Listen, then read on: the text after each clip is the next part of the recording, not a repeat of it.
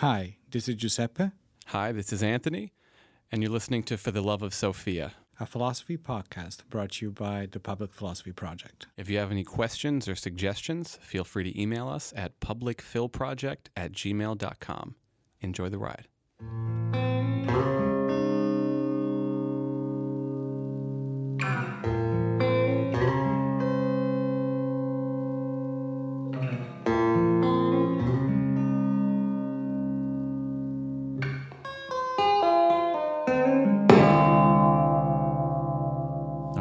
Guys. Hello, everybody. Welcome back. Welcome back. And before we get into today's episode, just want to do a brief little, uh, how would you say, advertisement for something we're doing. Correct. And, you know, this thing we have, we joke the band, the Public Philosophy Project. Um, we're putting on this series of events throughout the fall Mm-hmm. um, And the spring. and the spring. That's right. My brain is broken. Um, at Edison High School. Mhm. Madison, New Jersey. Edison, New Jersey. So don't go to like Edison, I don't know. California or something. I don't know. Um, where for you know Constitution Month and beyond that, we are going to have a series of speaker, one per month, uh, talk about the philosophical roots of many of the key terms in the Constitution. Correct. And we're going to start, what is it, two weeks from now? The seventeenth. The 17th of September. Wait a minute. Oh, this is, this is not even going to air. Wait, it's wait. not going to air. So wait, no, we can keep going about future ones though. That's Yeah, funny. true. Okay, so you you know now we're recording in future. Te- anyway, uh, there's going to be one in October, Yeah. and beyond that, There's going to be an, another one in March and one in April. yes, and the one in October is going to be me, It's going to be you speaking, yes. Uh, and I'm going to be speaking specifically about these concepts of liberty and rights and how they come from this underlying philosophical perspective. Yeah, and some of them are going to be more, uh, what can we say, densely philosophical than Mhm. others. I think yours is going to be, of course, densely philosophical, but there is another one from uh, uh, one of our colleagues. Mhm. It's going to be more on the political science side, Mhm. and others are going to be probably a little bit more practical. Yep. Um, but we decided this was an important thing to do. So come and join us. Yeah, and it's going to be different ideas like defense and tranquility, Exactly. you know, citizen, government, stuff like that. Correct. And obviously, you guys know us, but this is going to be a conversation that's not just buzzwords, Exactly. We're we're not trying to to repeat stuff right? uh, that you hear on TV or anywhere else. So Yes. that's the idea. so if you're interested in attending, just let us know. We got to get your name on a list. It will be free. Yes, it will be free. So There'll be some refreshments. also. some refreshments, whatever that may be. Uh, so just email publicphilproject at gmail and we'll get you the info you need. Yep. Just email us, you know, at the beginning of October so we can get you in. Yes, as soon as you hear this, I guess. All right. What about today? so today we are mm-hmm. going to be doing a topic that we've been, we knew we were going to do for a long time. Like, I kind of remember thinking about doing this when we recorded our first batch of like Yep. three or four, Yep. which at this point was two years ago. Yeah, we're close to two years. Okay. Oh, is it already? It is I. I think so, something Yeah. like that. yeah. So it was always in the works, and I know I had a friend of mine who listens be like, "Hey, can you do this?" And I was like, "We're gonna do that at some point, I promise." and then a year happened, and we didn't do it. Yeah. but I think it's because I- I didn't want to do that one digitally. Yes, we have we have postponed some of those things that because we wanted to do it, you know, in the same room. yeah, it was like too, I don't know, interesting or expansive. Where I was like, if we're gonna do it, we got to do it in person. Well, and piggybacking on our Q and A episode, this is one of those things that, for you, is really, especially for you, it's pretty personal, right? Yeah, So yeah. it's only, only how can we say normal that you want to do this the right way. That makes sense. Not that again, not that what we did for one year digitally is garbage, Right. No, no, of course not. Of course not. but it, but it's different. There's a different vibe for I think, let's put it this way. I think that the end result for you guys is the same, Mm-hmm. but the vibe for us is different. Yes, the experience for us, which is a thing that I guess as a listener, you know, you don't typically think about, right? Yeah. Um, but yeah, that's all. So we're gonna talk about this thing uh, called phenomenology. hmm And I, I'm going to start immediately here. Why did you call it thing? Is it more than a philosophical current? Would you say? Is it more than a Mm. than a philosophical? Um, how can we call it? A way? That's an interesting question. Um, Because it came out natural. This thing, like it's there's more than.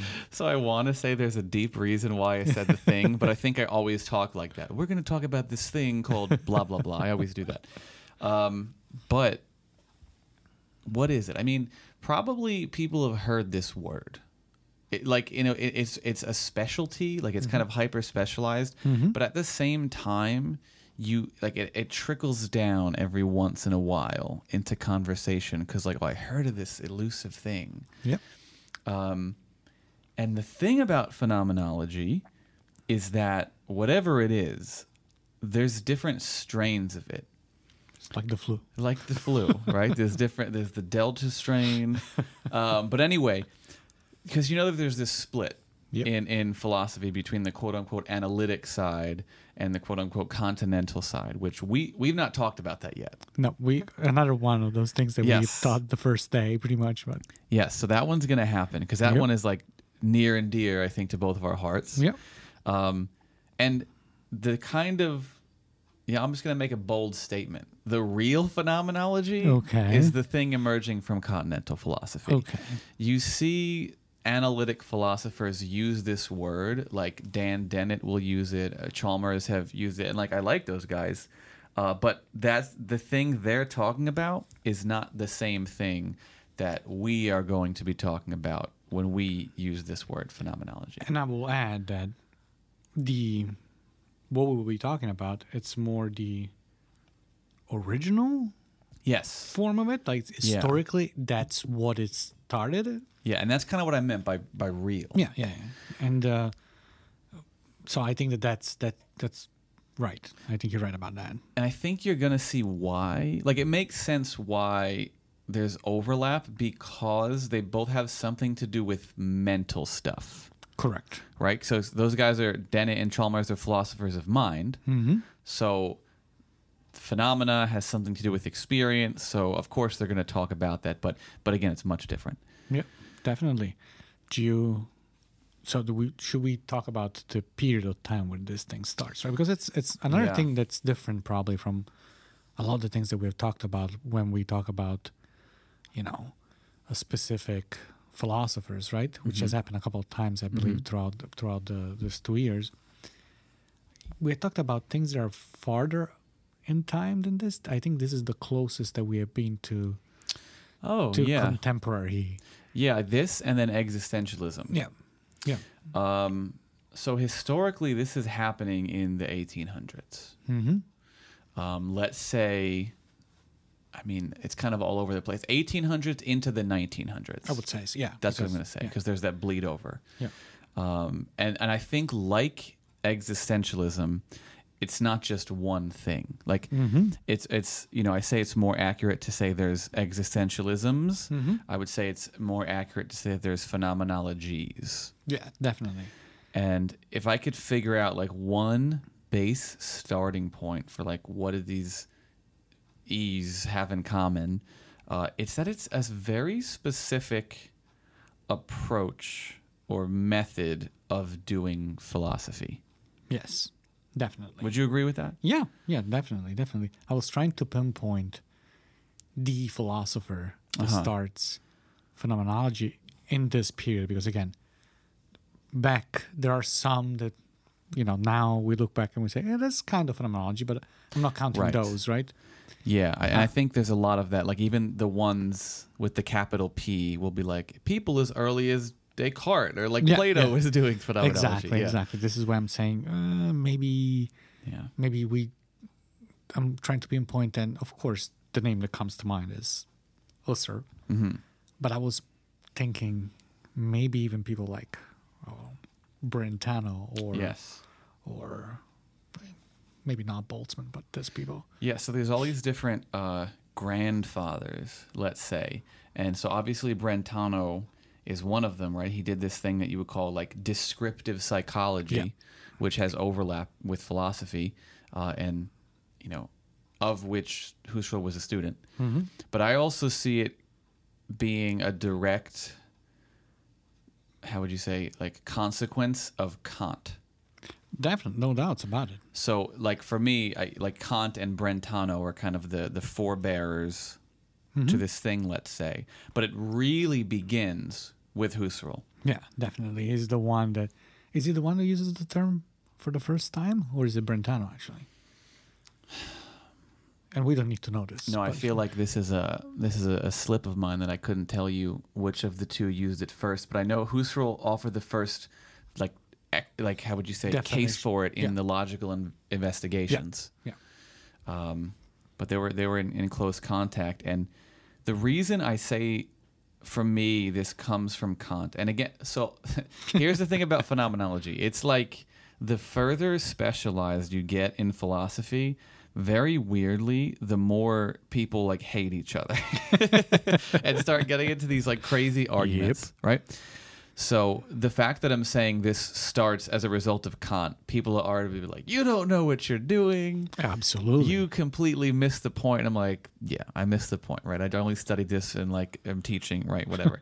but the reason I say turn to Kant is because so Kant has this this distinction of things into the phenomena and the things in themselves, and mm-hmm. the things in themselves, the things as they are, beyond human experience and, and concepts. Whereas the phenomena, and we've talked about this here, is you know the way things appear. And I mean, some people are going to be like, no, appearances and phenomena are distinct. But generally, it's the way things are as they present themselves to the, the conscious subject. the human race, at least. Yeah, at least the human race, exactly, right? Because you throw animals in here, it's like, No, you don't want to do that. right, what do we do with that? What is it like to be a bat? Yeah, exactly. Um, so I, I think phenomenology kind of begins there, right? Let's look at the word phenomena. It has something to do with appearances. Definitely. And but you were saying that there is this distinction between appearance, mere appearance, we should say, Yes. and phenomena or The- phenomenon. and we're not we, again, we don't need to get into specifics, right? It is. But just to give a little taste of the specialization, right? What would you say is the main difference between mere appearance, if there's anything more than what we just said, right? Mm-hmm. And phenomena. You know, I think what some people will say is that there's, I'm thinking of two things. One thing, at least in Kant, is that they'll say the appearance is like, how would you say, the unformed proto phenomena, Okay. And like the appearance is is the thing that presents itself, but we don't ever access it in a raw way. We only access it as formed through these things that show up through phenomena. Okay. Um, and then the other thing I'm thinking is when you say mere appearance, that already brings some baggage with it. Like, well, there's something other than The mere appearance. than mere appearance. Exactly. So it's a kind of philosophical method. It is the ology of presentation. Let's say that at first. okay. I think that's a nice weak term to start with. So it's kind of, uh, as I always say, uh, ology or logia, you- I used to say, I say to my students, means rigorous discussion, right? Yes. So this is a rigorous discussion on the way things present to us. Yes. Kind of. Something like that. But I, I kind of don't like that because Because everything's that. Well, aside from that, no, I kind of don't like that because it's kind of stressing the role played by the thing Mm. because things are presenting themselves, right? Ah, yes, yes, yes. While instead, I think that the subject, right, Yes, yes. As preeminence in this case. Good point. So let's refine it by saying it is the logos of the experience of phenomena. Exactly. So Yes. where the stress is on the experiencer. Yes, how it is presented to the subject. Exactly, exactly. And what role um, the subject plays Yes. in shaping. We're we're already like going Yeah. in shaping this thing, right? And again, people are going to hate this because they're going to be like, well, no, it's not that because you're presupposing. Like, this is a thing that happens with Heideggerians. they say, like, well, you're presupposing this, like, absolute subject object distinction. It's like, first of all, I don't think you have to drop that distinction, whatever that is. I don't want to get into that to like Heidegger, but I think people get so touchy. Of course. And like sometimes you just have to speak in shorthand for the sake of getting on board with the conversation. hmm And I, I think you're right. And I just uh, as a general, since we're talking about this, as a general rule, I want to say Mm-hmm. that the more people study something, the more litigious they get, as you said, right? Yes. But this is normal because when you are actually studying something, you kind of develop some sort of rapport with Mm. the the subject of your study. Mm-hmm. And if you're studying somebody's work, like Heidegger or Husserl or Mm-hmm. whoever, then all of a sudden there are two kinds of people there. They're the one that get enamored with the other and whatever the other is saying. And the moment you diverge from the dogma, you're wrong Right, and right, you're right, a bad right. person. And then there are the other ones, they're still able to kind of say, hey, this can be interpreted a little bit differently. Yes. And there's a third kind, which are the one like me. After studying so much about someone, you just like, I need a break from it for a little while. So the the people, I guess, in the, in the conversational realm, we're going to be talking about uh, is is Husserl, Heidegger, Sartre, and maybe to some extent Merleau-Ponty. Although he's the one I am least acquainted with out of that batch. But those are like kind of the big hitters, so to speak. Yeah. Uh, there's people I left out. People are going to be like, "Hey, but you didn't say." But I think those are the main guys. And Husserl makes, you know, he lays out a very preliminary sketch of what phenomenology is in this book that most people just call ideas. Yes. And there's actually multiple parts. There's ideas one, there's ideas two. There was supposed to be an ideas three, of which there are fragments. Um, and they all touch upon a different thing. And the full title of this crazy book is uh, Ideas Pertaining to a Pure Phenomenology and to a Phenomenological Philosophy. So pretty sure yeah, nothing, nothing too crazy there. that probably in German is like three words. That's it. Yeah. Two real three really long words. Um and that that kind of already should tell you something. Like I'm always big on that like, well, let's talk about the title. But there's already this distinction between quote unquote pure phenomenology and a phenomenological philosophy that is not pure phenomenology. And ideas 1, which is where he really sets up the basics, is that first one, is the pure phenomenology Yeah. whereas the other ones are the phenomenological philosophies. Which um, I'm assuming we're going to be talking about this distinction a little bit Yes. uh, um, soon. Um, and I think it's interesting, right? Because it seems to me that he is, again, laying the foundation with the first one, telling us that there is this pure phenomenology, mm-hmm. that he exists, and that um, that that that Okay. is uh, then there is the phenomenological philosophy The that, ish. Yeah. that is not pure, right? Yes. Which means that, and I, and what you're left to wonder, at least, you know, if I don't know anything about it, right? Mhm. And I'm just hearing this, the first thing that comes to mind is definitely, wait a minute, does that mean that this pure phenomenology is pure speculation that we Mm. know is there, Mm-hmm. but in reality, we always access it kind of intuitively through the phenomenology sh- stuff, right? Yeah. Is it kind of the thing itself? Mm. So what he would say is that it's it's like the pure one is the one you need to have a like a preliminary grasp upon in order to do the other ones. And but you know, before we get too much into the abstract, uh, on a base level, for people who are like, yeah, but what is this even about? It has something to do with mental experience. Hmm. That's the starting point.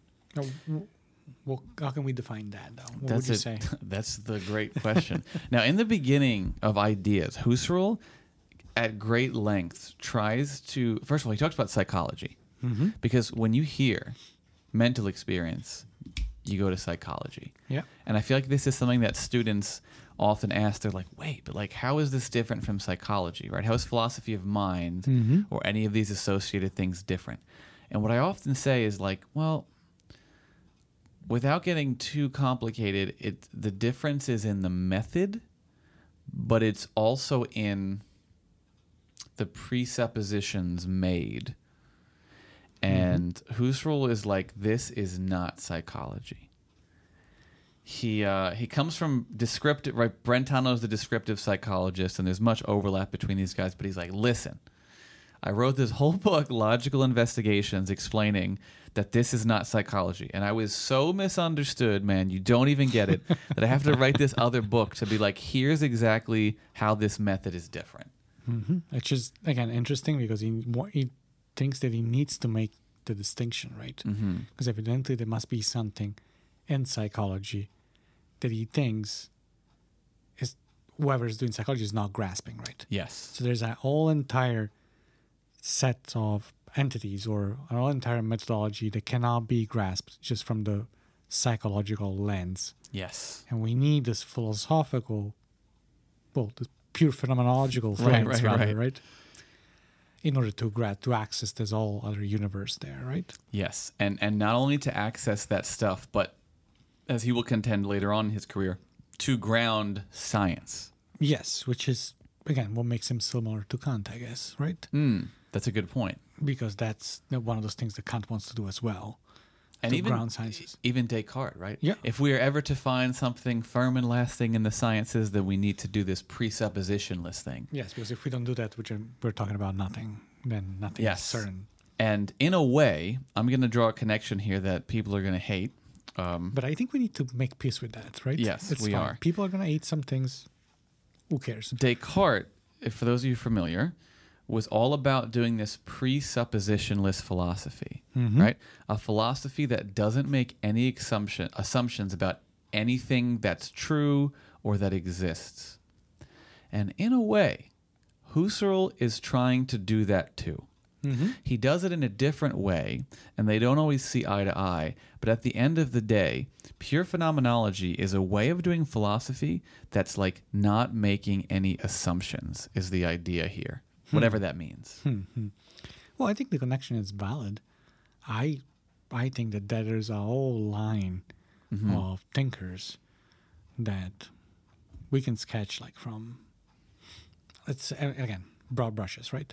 From Plato to Descartes Mm-hmm. to probably Leibniz, Mm-hmm. Kant, and then Even Hegel. Even Hegel, yep, yeah, we cannot forget that guy too. Mm. yeah, and uh, and and Husserl and Husserl. I mean, that's. I don't think I don't think anybody can doubt. That. I know there's people that might say no, but the genesis is that one. Yeah. It's like on the other side of the aisle from Aristotle and Mm. you know and the empiricists. Those those people are on the other side. Kind of Yes, absolutely. Because it's like we're trying to find truths that are quote unquote absolute. hmm right? And like, I don't mean that to carry any baggage with it. I just mean in the sense of like things that are like must be the case, right? A priori, in a sense, although he talks about how what he doesn't like about that word, mm-hmm. but that's the basic thing, right? And so the question is, well, what what kind of assumptions does he think we make? Because he says we can't do phenomenology unless we clear all the assumptions. Mm-hmm. Another kind of Cartesian thing, right? Mm-hmm.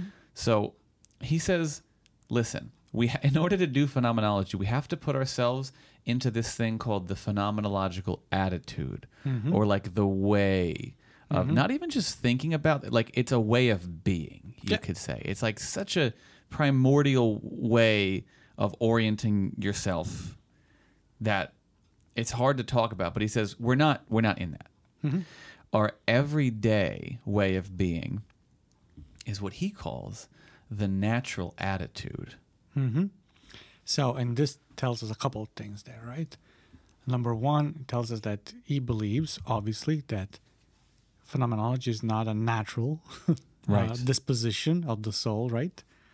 We're capable of it, obviously, Mm-hmm. but this doesn't come natural to us. We need to be trained in order to look at things from the phenomenological perspective. So, in a sense, is unnatural, Yeah. cultural, right? Right, right. Whatever, whatever you want to call it, right? But it is also necessary for us in order to be to be able again to access this rich of Mm-hmm. this wealth of of experiences there right to actually ac- access the way i don't want to say the way things are but Yeah. that's kind of w- w- where we're, we're inching towards there right i'm wondering you know what we're talking about this i'm i'm kind of going back to to, what you said before that phenomenology is about mental states or experiences state not states experiences In the loosest sense. Yeah. Yes. Um, and when we connect this to what we're saying now, it, it makes even more sense, right? This disposition, this attitude, this phenomenological attitude, it's a mental attitude, right? Mm. It means that you need to be disposing your mind to treat whatever phenomenon are, right? We'll talk Yes. about it in a minute Yes. in a specific way. Absolutely. So maybe this is the way in which we can explain how is this a mental issue, right? Is this a mental disposition? Is a mental experience? Because it's not about the way you. It's not about your physical attitude, right? It's not about how you move your arm. Exactly. It's not about that. Yeah. At least for Husserl. It's and I think that this is the reason why later on you have somebody like Merleau-Ponty that kinds of bring the body back into. Yeah, and, and he tries to do that like in ideas too. Yeah, Yeah. because it's you have the first impression that you have is like the only thing that counts is this mental thing, Right. and then you need to, which same thing for Descartes, right? Then you need to go back and reach back for your body, sort. Yeah, and we need like I feel like when we say this, we got to understand that we're using mental here in a loose sense. Mm-hmm. Because another one of the things people hate is like they hate when you use that word. They're like, no, you can't talk about the mind because then you're presupposing a distinction between the mind and everything else. And it's like that's not the point, right? We're just talking about whatever the locus of thought is, right?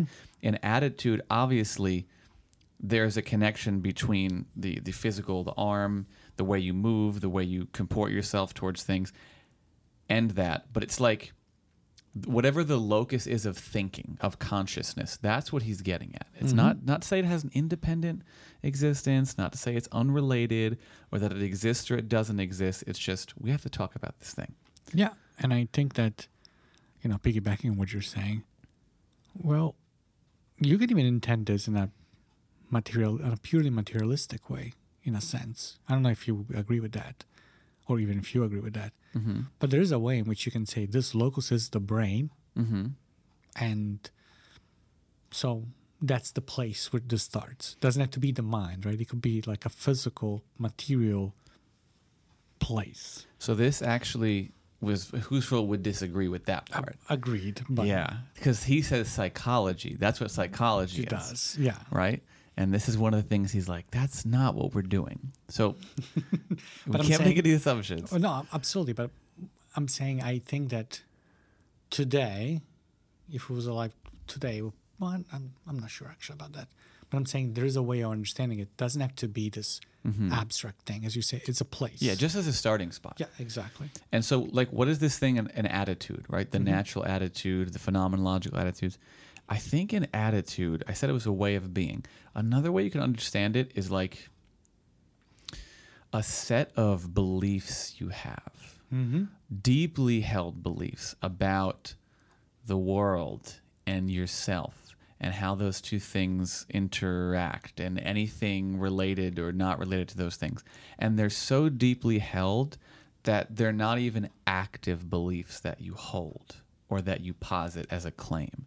In fact, you probably don't even know that you have these things as beliefs because you take their content for granted and just are like this is the case. Yeah, I was about to say the the way I think about them every time that I think about these things is like the field where other beliefs grow Mhm. rather than beliefs themselves. It's like the ground. Exactly. Is the that thing is like you know if you're playing football, right? Today the NFL starts, uh, so you know when we're recording this, and it's you know when you think of football, you tend to think about the the helmet, the the the players, the the tactics, the coaches. Uh, even sometimes you go and think about you know the stadium and the spectators. but you rarely think about the pitch itself, Mm. right? The the grass or whatever, the turf, Yes. you rarely think about that.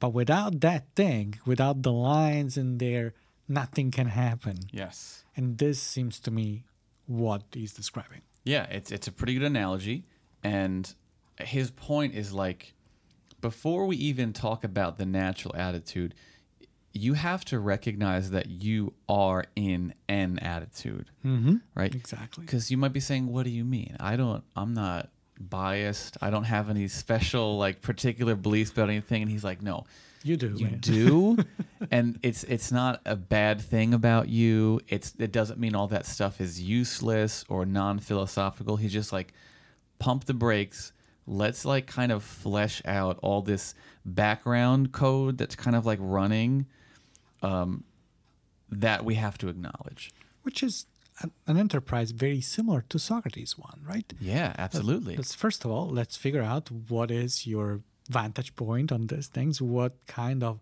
attitude you're bringing to this, mm-hmm. and you're bringing this. He calls it natural, right? Mm-hmm. Just because this is the way you are, and you are this way, you know. And here we can have disagreements, but that doesn't really matter, right? It could be like this because you are like this. You can be like this because you grew up like this. yes Whatever the reason is, but there is a specific point of view yeah on things that you bring, even because you are geographically located in a specific place, yes right? yes you're not normal. god Yeah. right you're not the view from nowhere Mhm. You're not a blank slate. You have this apparatus, Yeah. You're and literally bringing you're something. bringing something, right? And some of it is you can't escape, but some of it you could give a hint here. What he would say, bracket, in Mhm. order to get where we need to go. And so he says, You're in a certain way. Let's unpack these ways that you are in.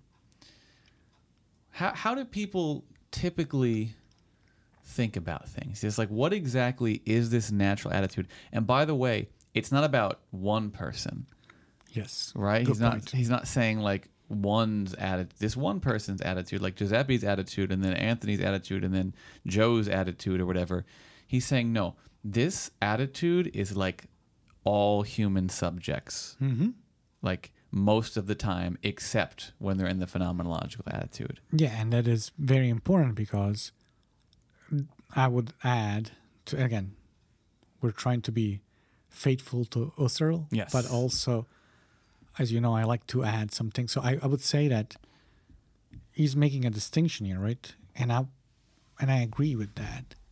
And there's also an, another level, right? Which is you have to think of this. There's the pitch there, right? Which is what he's talking about. That everyone, every game is played there. So each one of us is there. Mm-hmm. And then there's the specific personal Yes. thing that you bring in. So there are two levels, right? Mm-hmm. Sometimes, well, the one he's talking about, most likely you don't know to have this. And the second, the second level, most of us, we really need to think about Yes. having those because otherwise we, we just think that this is the way, right? Yeah, and we should get rid of those too. Yeah. right? Because like the one's built on the other. So there's like the typical conditions associated with subjecthood Mm-hmm. in general. And then there are the and those are like the objective subjective ones, which is a funny phrase, but you know we talked about that in that one episode. And then there's the more personally subjective ones, and he says we gotta get rid of all those. Mm-hmm. So now it's like, okay, what is the natural attitude? And his starting point for this is so cool. I think it's cool because it's very accessible to anyone. It's literally like look around and think about stuff. Like what is presenting itself to you? How is it presenting itself to you? Like what exactly do you think about these things that you take for granted? And he says, okay, like I kind of look around and I see a world spread out before me in space of things, right? Like, so the natural attitude, first and foremost, says that there is a world of things that are distinct from me, Mm-hmm. right? There are things, there's a world, they're distinct from me, and I make the assumption that these things are here even when I'm not experiencing them. So I'm like, okay, I look out, I see a chair. It's a spatio-temporal chair happening in the thing that science would call, you know, the objective spatio-temporal reality. And I am not this chair, and when I disappear, that chair is still there in some sense. So th- these are like the basic things. But on top of that, there's also values, mm-hmm. and there's other people, and there's idiosyncrasy, and there's everything, right? It all is contained within this natural way of being. But I think that the example that you made is pretty good because everybody makes that assumption, right? Mm-hmm. Every time I talk about Berkeley, for example, and the, the fact that, you know, the way things might lead to believe that things might disappear, students are like, that's it is crazy, right? But that is the thing, right? We are, this is one of our natural attitudes, right? Mm-hmm. um, other and there are so many of them and we are so grounded in that Mm-hmm. that it's very difficult and again he's one of the reason why it's great is that he's able to think about this to detach himself from that and to go to the next level right? Yeah, because he's not making a judgment about it. Nope. Right? He's just saying this is what we do. It's like Mhm. there's a world of things. I'm involved with the world of things, and the world of things continues to exist even when I'm not involved in it. exactly Right? And those things could be objects, they could be values, they could be whatever. Mhm. could there be other people too Could it be other people? Yeah. Yeah, Mhm. because like I assume Yeah. you don't disappear when I leave the room, right? And I assume you're Correct. also a conscious observer, right? Mhm. And he That's- says, that's actually what i was going to so another assumption is that "Oh, good, good." when we're talking to somebody else right we're assuming that the other subject is kind of similar Yeah, also a subject. absolute subject yeah Yeah, and this is the way we are, and that's fine. And he says, but if you stop and look at that, this attitude is characterized by what he would call like the general thesis. mm-hmm. And he says it's not a thesis in the sense that you are defending it actively. It's just a background belief that's passive, passively posited, right? Mhm. And this is precisely that idea um, that things have this particular metaphysical status, which is they are material or they are not material. They are here when I'm not, you know, looking at them or whatever. The point is that we just make this leap um, by default that there is stuff out there even when we're not engaged with it. And that's mm-hmm. the general thesis. And this is one reason why phenomenology is not psychology, because psychology happens within that natural attitude. It's another level, it's like mm-hmm. a theoretical natural attitude, but it still assumes like there is a brain. And this brain has parts. And the experiences you have are rooted in these parts of the brain. And this brain is a material object. And material objects exist in the world, even when people aren't here, right? So there's this like material realism. Mm-hmm. And Husserl's saying that's the natural standpoint. And phenomenology is not going to do that. And that's not to say he thinks, because he might be listening and being like, oh, so he thinks nothing exists? No, that's not what he's saying, right? That's like an oversimplification. He's going to take a much more weirder, complicated, nuanced stance. Definitely. And um, um, while you're making this distinction, I'm thinking that he says, pretty much by saying that, it's, it's saying that phenomenology is more on a meta level Yes, that's a than, good way of putting it. than psychology, right? Psychology is playing within the field, Yep. uh, it's playing with the rules of the natural attitude, Mm-hmm. while phenomenology kind of goes on a meta level and observes things from another from another perspective. So Mm-hmm. it's able to identify the limitations of this natural attitude. Yeah, he'll call it uh, pre-scientific. Yeah, yeah. So it's not science yet, but not in the sense that's bad, right? Yes. Like the prehistory. Oh, right, right, right. Not like that. Uh, but it's like it founds science, right? It's kind of what you were saying before. It's pre in, in the sense that there's need for that in order to have science. Yeah, and it's so interesting with these translations and the words they choose because like they still will contest like what I'm doing, it's not science in the traditional sense, but like it is a science. Mm-hmm. And it's the science, it's the meta science that grounds all other sciences and even philosophy itself in a sense. Yeah, it seems to be the well in, in his mind. I'm sure it is Mhm. The meta stuff, the meta stuff, right? Yes. That's uh, the, meta move that, that he makes. Yeah, and so his basic thought here is like, okay, step one to doing phenomenology, recognize that you're in this natural attitude. Step two, dispense with this natural attitude. So get rid of it. Get rid of it. Or at least, do you get rid of it by recognizing it? Or is that an, another move there? Well, you recognize it, and then you have to take another step. There's not a step there. Yes. And the question becomes like, what? What you telling me? I can't believe in things? like, what do you mean? I was about to say, is it? I mean, the fact that you need to rid yourself of a natural thing Mhm, Seems weird. seems weird, and it's also like everything in philosophy might not be necessarily pleasant to do hmm because this you you might be weirded out the moment you move away from that, right? hmm It's not easy. It's kind of difficult, hmm and I'm sure it is. It takes effort, right? It's not something that today was oh, okay. I'm going to shut this off. No, that doesn't happen that Yeah. way. And think about Descartes again. Yeah. Right? What cannot be doubted? hmm Husserl's kind of taking a similar move, uh, move.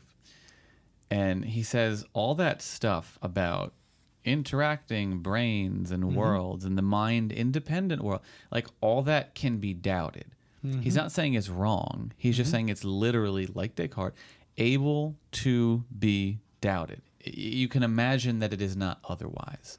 So, what he wants to do is get rid of anything other than what is presented to him. And so he, he actually brings in um, Hume's language here, right? So Hume has this idea of matters of fact, hmm right? Matters of fact. These are like empirical things, like the bottle is on the table, and the sun will rise tomorrow, and this table is made out of a substance that is here when I'm not here, right? So he's like science, psychology. Those are sciences of matters of fact. Phenomenology is the science of the eidos, hmm right? And he goes to the Greek here. It's like the word for idea. hmm And he'll use this word eidetic to describe things that are like of that particular thing. So phenomenology is supposed to be this presuppositionless philosophy that doesn't deal in matters of fact, nor does it deny the matters of fact, but you deal strictly in the realm of what is presented to consciousness as an idea. hmm He says you take that general thesis about things existing outside of us and you kind of put it to the side.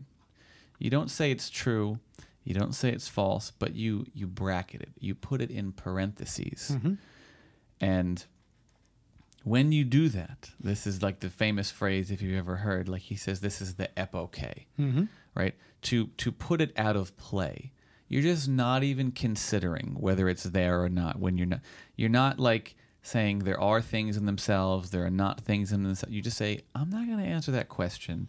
I'm just going to describe literally the things that present themselves to my consciousness without regard for any extra metaphysical status. So I'm always, you know, uh, in my mind wrote this this this analogy to me, and uh, so I guess questions more than Mhm. anything else.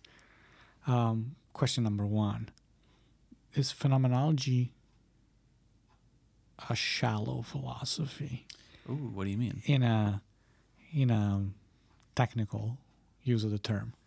Is it the philosophy of the surface? Hmm. of stuff, right? Because it seems that every time you go and you add values to things and you add presupposition and things like that that go in depth into the thing, that go beyond the appearance itself, then you're turning into the natural attitude, right? Mm-hmm. Is phenomenology kind of is phenomenology trying to present itself as the impressionism of philosophy, right? Because Yeah. I always, and this is what actually makes it attractive to me, is this idea that appearance, no, them phenomena, funny faces. then phenomena, the things the way they present themselves is interesting and important, regardless of the values and the depth that are beyond. Hmm. So it becomes this. I know the word has a bad connotation, shallowness, right? Mm-hmm. but is a superficial, and again, it's all on the surface, kind of. Hmm. It's the it's that's what you are kind of dealing with, and then what comes after comes after. That's like an interesting question um, that I've never considered in that sense. So, if what you mean is, does it just consider the bare bones thing without anything attached to it? Mm. Yes, but he will contend that it, that's those are essences, right? He says phenomenology is like a science of essences, and uh, you know, as conducted within this eidetic phenomenological attitude. So something presents itself, and I feel like this is confusing language, right? If you're not super familiar with this, you experience something. That's the, the easy way of saying it, Yeah. right? Experience is happening, and you have all these beliefs about like what that means. And he's saying, if we're going to do phenomenology, you have to perform a, like a reduction, right? A phenomenological reduction, Yeah. where we boil the experience down to its most basic parts, like nothing other than literally what is presented in the originary experience, Yes, which phew, everything else is thrown away. and yeah, The and essence of the thing is what he would say.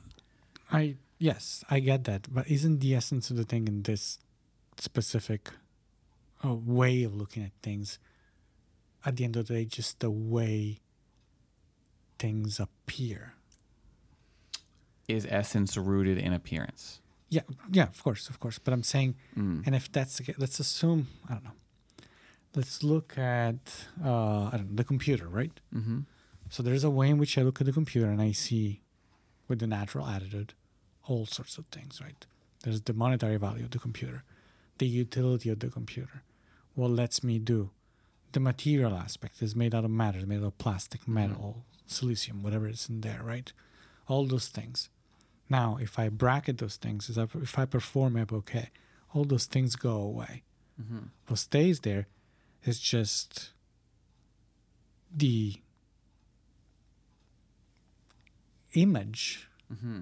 that is presenting to my eyes, to the eyes of the mind, right? But to, to my eyes. So therefore, it's of course it's eidetic, right? Mm-hmm. Because he's not talking about senses necessarily, right? Right, right. He's Because that assumes too much. Exactly. We're talking simply about the way this eidetic essence, this eidetic, um, uh, what can we say, image, Mhm. hooks to my mind. That is all it's describing. Yes. And if that's the case, that seems to me to be the most, again, not in a negative way, but the most superficial way of looking at things. Yeah, it's like The like most shallow way. Yes, in the sense that there's like, if if the natural attitude is the pool of water, Mhm. this is like the surface of the water. Correct. Yeah, I get what you mean by that. Yeah, he says that what's left, he calls it the the residuum, like the phenomenological residuum, and right? I- what's left after this destruction? And I think that idea is the I- eidos, right? Is the right Greek word because it means image. hmm That's what it is. It's an image. Yeah. And of course, we don't use that word when we say idea anymore because idea is the image of the mind. Well, Yes. image is image, right? Yes. But it's still an image. It's still, for lack of better words, two dimensional, right? Yeah, I feel like this word image is like super. How would you say? He has a lot of baggage. a lot of baggage, right? I was because when you think of the word image, hmm you think of visual things, Yeah, that's yeah. right? And even the word imagination is a problem because of that. Because Mhm. when you think of imagination, you're thinking of the way things look. Yeah. When really we just mean like think about a thing, hmm and it's just we're just so attached, like Aristotle would say, to the eyes Yeah. That this happens. So let, let me see if I can make it a little bit better, maybe, right? Okay. So whenever we look at an object, Mm-hmm. because we have no other way but using our senses, right? right. Right. Which is the part of the natural way. Yes. At a certain point, in order to do phenomenology there, to Mhm. have the phenomenological attitude, you kind of need to detach yourself from that and think almost of the form of that thing Mm. In a direct way. Yes, but not an empty form No. because it's a direct experience rather than an abstraction. Yes. Okay. Yes. And the way in which almost almost think of when you are thinking of something rather than when something is presented to yourself. Mm. When you're thinking, if, for example, if I'm thinking about my house, Mm-hmm. I'm thinking of picturing in my mind the image of the outside of my house. Okay. Now, if I'm able to rid myself from any sort of value, connotation, emotional attachment to the house, and I'm just seeing the house with the my, my the eye in my mind, whatever it is, Mm-hmm. the way this thing, again, I'm gonna use the, the term hooks itself in to my mind, that is the phenomenological. Is it? It is the starting point Yeah, for uh, it. yeah, yeah, of Yeah. course. And I, I realized we kind like I think I may have jumped ahead even a little bit because you know you talk about the the residuum or what's left over after the bracketing, and we're already talking about content of consciousness. And he says, "Wait a second. the very first thing you notice is that there's a a difference between what he would call the act of your consciousness or the noesis and then the object of your consciousness, the, the noema, right? The Mhm. thing your consciousness is directed at, Mm-hmm. right? So there's like the, the mental gaze, Mm-hmm. so to speak, and then there's the thing that the mental gaze points at. So that's the very first thing Mm-hmm. that you learn upon this reduction into this attitude. And this is like an absolute, right? This is an a priori thing. This is not making any assumptions about, oh, the mind is different from the body and this exists when we're not engaged with it. He's like, no, all we know, is, and this is something he gets from Brentano, Mhm. right? This concept of intentionality. And the like the usual way people say it is that consciousness is always consciousness of something. Of something, yes. There's not consciousness of nothing. Mm-hmm. Now, that's not to say that you can actually separate those. Like, you can have the act of consciousness without the object of it, or that you can have the object without the act. It's it's merely to say that they're like logically distinct, even though they always co occur. Yeah. Now, that said, once you recognize that, you then can start to think about, like, okay, what are these objects that are presented to me in consciousness? And when you do that, you don't want to make any assumptions, like we're saying, and we're engaging with the pure, the purest. He used there's weird words. So you know how in German you have to make up words Yeah, of course. right? And so there's this word he uses, which I always laugh at because it sounds like George W. Bush, but it's like you presentify something to your mind, Yeah. Right? And that sounds silly, but it's because you have to make up all this new vocabulary because um, everything is so attached to the history of philosophy that, as we're going to see in the future, he's trying to detach himself from because it has all this metaphysical baggage. So it obviously sounds like a hyper rational, rationalistic Mm. sort of way of doing philosophy, right? He is actively telling you to do things with your mind, right? To detach yourself from all this kind of stuff, right? And the word used when you do that is the epoche word, right? Mm-hmm. Which is, he borrows from the skeptics Mm-hmm. um, from ancient Greece. I guess one of the questions that maybe we can answer in next episode could be like that that implies also some sort of dispassion towards things. Is the Mm. phenomenologist kind of dispassionate about the world, right? Mm-hmm.